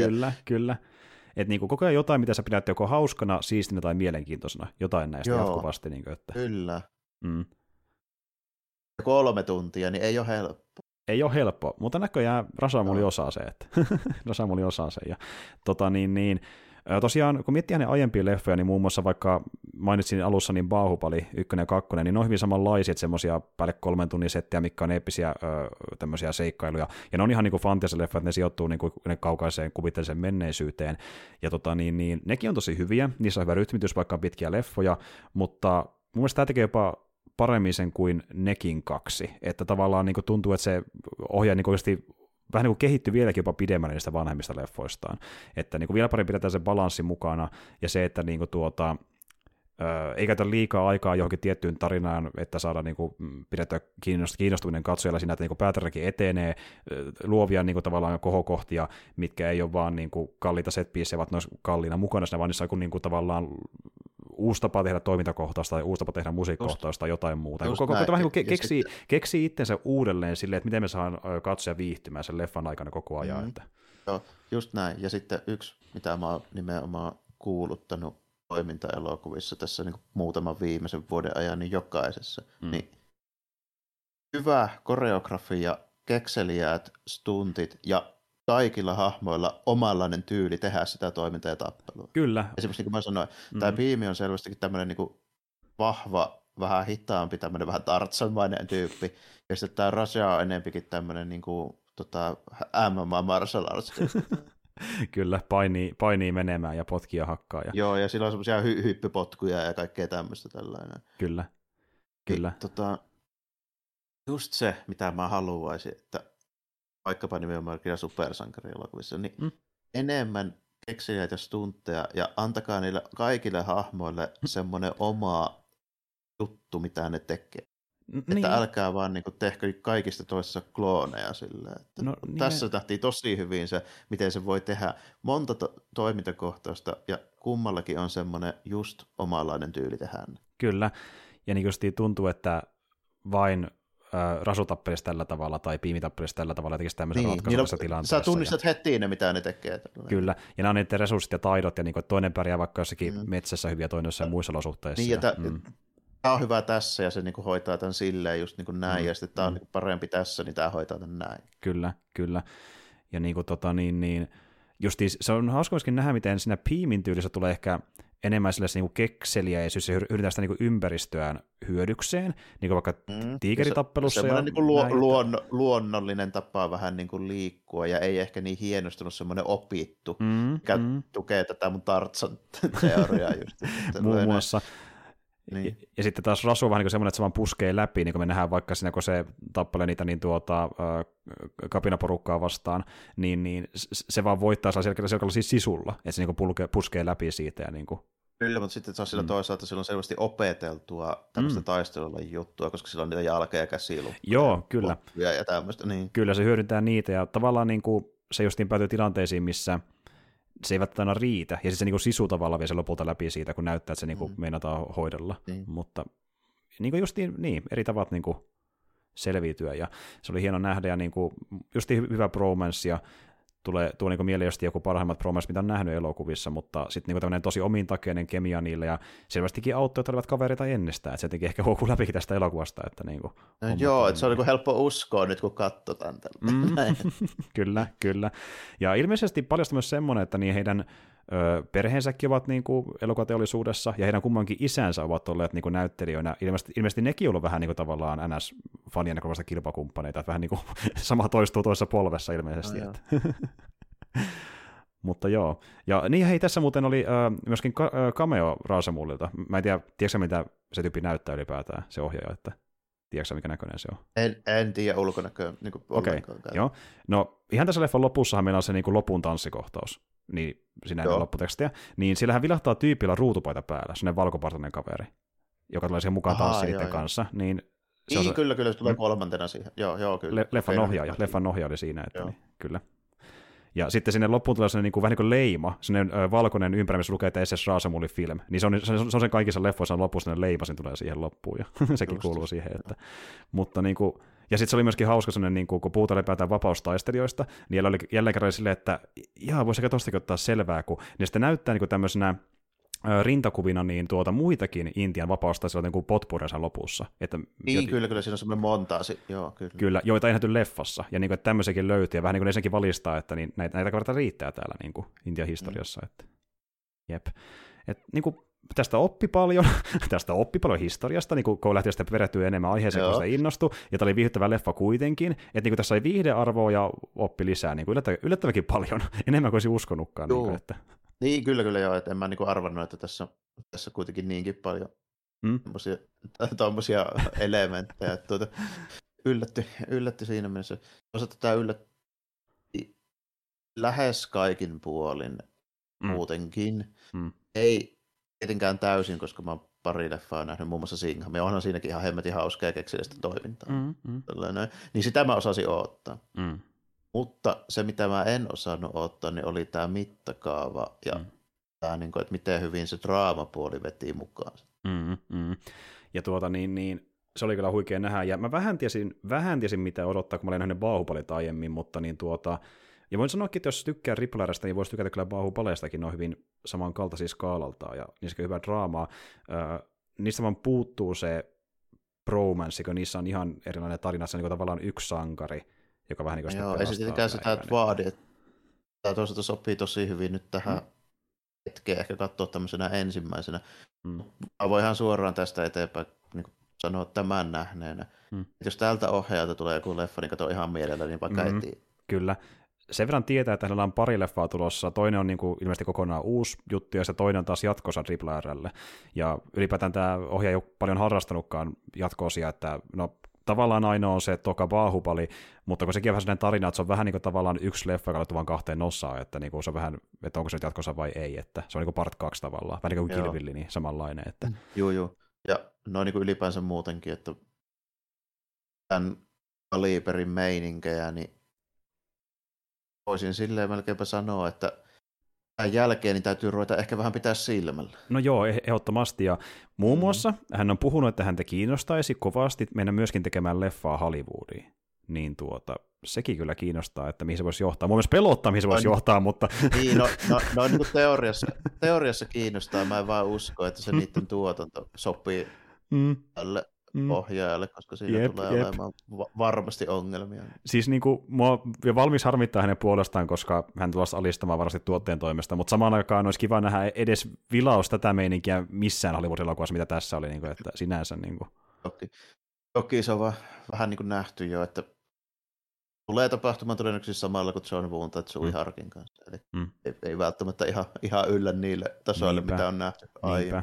Et todellisuudessa olisi parempi, että hän tekisi niitä, niin kuin, että teoriassa niin kiinnostaa, mutta oikeasti olisi parempi, että hän tekisi vaan leffoja siellä niin kuin kotialueella, että se on se järkeämpi vaihtoehto. Niin, että ehkä voisi käydä testaa jonkun yhden, mutta en niin kuin näe, että kannattaisi mitään uraa koittaa niin kuin luoda sinne. Niinpä. Siinä suhteella, että arvostetaan enemmän ja useampi näkee, kun tekee Intiassa. Justiin näin, selvästi riittää kuitenkin, että porukka katsoo tämän mielellään. Ja joo, voidaan kyllä suositella isosti ja niin, ihan sillä mentaliteetillä, että jos ei nähnyt paljon mitään intialaisia elokuvia, niin kattokaa vähintään tämä. Tämä on niin kuin parhaimmista, mitä se on tullut. Että niin. Aika hyvä startti, jos kiinnostaa toimintaelokuvat ja sitä haluaa nähdä jonkun intialaisen elokuvan. Kyllä. Ja sitten niin kuin voi ehkä mennä vähän syvemmälle katsomaan jotain muuta Rajamoulin kamaa tai jotain pienempiä settejä, kuten Singhamia ja muita hupailuja, mutta niin kuin taas sellainen niin mallisimerkki, mitä se oli niin kuin parhaimmillaan olla. Tämä on oikeasti yksi parhaimmista, mitä on tehty siellä niin kuin sen perässä, mitä mä oon nähnyt itse siellä. Ja moni muu on samaa mieltäkin, että niin kuin, joka katsoo enemmänkin intialaisia elokuvia, että tämä on niin kuin aika lailla huippua, että mitä on nähty. Joo, ja paras toimintaseikkailu, mikä on nähnyt tosi pitkään aikaa. Kyllä, ihan heittämättä. Puhutaan tämmöistä niin kuin mitkä ei liity johonkin juttuun, mihin mulla on jo valmis vahva tämmöinen niin kuin tunneside. Kyllä. Jos pitää suositella hemmetin hyvää toimintaseikkailua viime vuosikymmeneltä, jos sanotaan vaikka, niin pitäisi melkein, en osaa sanoa, että olisiko tämä jopa ihan ensimmäinen, mitä mä suosittelen. No, oli niin kuin tosi kova esitys. Ehdottomasti ja sitten helposti nähtävissä kuin Netflixissä, siitä löytyy.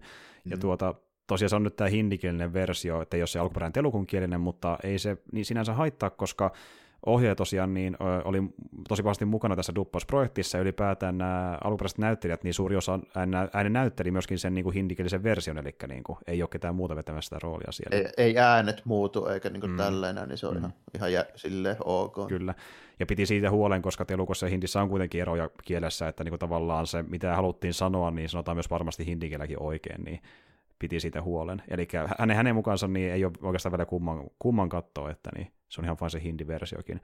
Kieltämättä vähän kyllä kiinnostaisi nähdä se toinenkin, että niin kuin, miten sitä nyt eroa käytännössä, jos nyt jostain saisi käsinsä sen telukuversion. Mutta... No vaan tietysti silleen, kun ei kumpaakaan ymmärrä, niin se on varmaan silleen aika pieni ero. Loppuun. Niin, se voi olla, että niin ehkä sitä itse osaa sanoa silleen kunnolla loppujen, jos vaikka katsoisikin, että miten tämä nyt eroaa. Että... Mutta joka tapauksessa niin huikea leffoja, niin yksi parhaimmista, mitä on nähnyt tässä nyt pari vuoden aikana niin uusista elokuvista, mitä on ollut ulos, että niin heittämällä. Joo, tosi kova esitys, että yllätyin hyvin vahvasti, että osasin odottaa, että jossain määrin ylittää odotukset, mutta nyt ylitti odotukset ehkä enemmän kuin mikään muu, mitä mä oon tässä viime vuosina nähnyt. Ja se on mukava yllätys silleen, että osaa ottaa, että voi olla ihan jees, mutta sitten se on kyllä paljon enemmän kuin vaan jees, että se on aina hyvä asia, kyllä. Mut niin, ja joo, niin, ylipäätään myös yksi parhaimmista 3 leffasta, mitä on nähnyt, että niin joku niistäkin ei ihan onnistu siinä, niin mitä ne tekee siinä aikana, mutta tämä onnistuu. Että. Mä tykkään monesta 3 tunnin elokuvasta, mutta täytyy sanoa, että en mä kaikista 3 tunnin Ei, että just niin kuin sanoin tuonne, että tuntuu Napoleoninkin pitkältä, ja kävin muuten katsomassa myöskin tuon Scorseseen Killers of the Flower Moonin elokuvateattereissa, se oli vähän vajaa 4 tunnin elokuva, ja se oli myös semmoinen, missä tuntui siltä, että niin kuin Scorsese, mikä siinä, että kyllä sä teet väkisinkin ihan hyvä elokuva, mutta kun puhutaan leffasta, missä rytmitys oikein toimi, niin siinä oli vähän huonompi esimerkki mun mielestä, että niin kuin... Aika pitkiä siivuja, varsinkin teatterissa katsottava. No varsinkin teatterissa, plus kävi silleen huonosti, mä tulin vielä samana päivänä kuumeeseen, kun menin sitä leffaa katsomaan, niin piti kuumeensa kestää, se oli 4 tuntia, niin oli kyllä kokemus. Uniikki kokemus kieltämättä, että siinä mielessä, mutta ei ole ihan mukavia välttämättä. Että. Mutta kokemus kuitenkin. Kokemus kuitenkin, ihan niin kuin tämäkin leffa. Että. Mutta joo, jos jotain intialaista leffaa haluaa katsoa, niin valmistaudu 3 tuntiin, mutta niin jos sitten vähänkään vaikuttaa alussa hyvältä, niin voi sanoa, että menee parempaan suuntaan. Että jos jotain nyt katsoo, niin tämän ainakin. Ja siitä voi lähteä selvittämään vähän samankaltaisia leffoja, että vähintään jotain muuta Rajamoulilta, että enemmän tai vähempi ne vanhemmatkin on samanlaisia, varsinkin Baahubalit. Mutta niin. Joo, kyllä tämä vähän silleen meni, että mä rupesin tässä miettimään, että onko se ruvettu jotain intialaisiakin leffoja nyt niin seuraamaan, että mitä sieltä tulee. Pitääkö siihenkin nyt ryhtyä saakeli, että kuten niin. Puhuttiin, niitä on aika paljon, että siellä on aika paljon seurattavaa, ja ilmeisesti, mitä mä oon katsonut ihmisten mielipiteitä, niin on tullut monia muitakin nyt tässä pari vuoden aikana, jotka olisi katsomisen arvoisia, mutta siinä on taas sitten yksi iso katalogi taas leffoja, että katsoo kun kerkiä, että mutta en mä tiedä, ehkä me puhutaan sitten joskus myöhemminkin jostain intialaisesta leffasta, tai ainakin tästä, mutta niin kuin sanotaan näin, että on se mahdollista, että jos päästäänkin samaan settiin. Onhan se aina mahdollista, joo. Tälle kyllä vahva suositus, joo. Ehdottomasti. Ja vähän riippuu aikataulutuksista, mutta mä nyt luulen näin, että kun sitten me nautetaan seuraavaa jaksoa, joka myöskin Geekkikästi, niin taitaan puhua myös silloinkin jostain vähän tuoremmasta leffasta, nimittäin semmoistakaan tulossa, joka teatteri ihan kohta, niinkin uusi tapaus, mutta siitä... Joo, toivon mukaan. Koitetaan pyrkiä siihen, joo. Katsotaan, että on meillä varavaihtoehtokin, jos se ei onnistu, mutta mahdollisesti puhutaan tämän vuoden elokuvassa seuraavalla kerralla. Mutta ei kai siinä. Tämmöistä oli RRR ja ensi kertaan ja moi kaikille. Joo, kiitti ja morjesta, moi.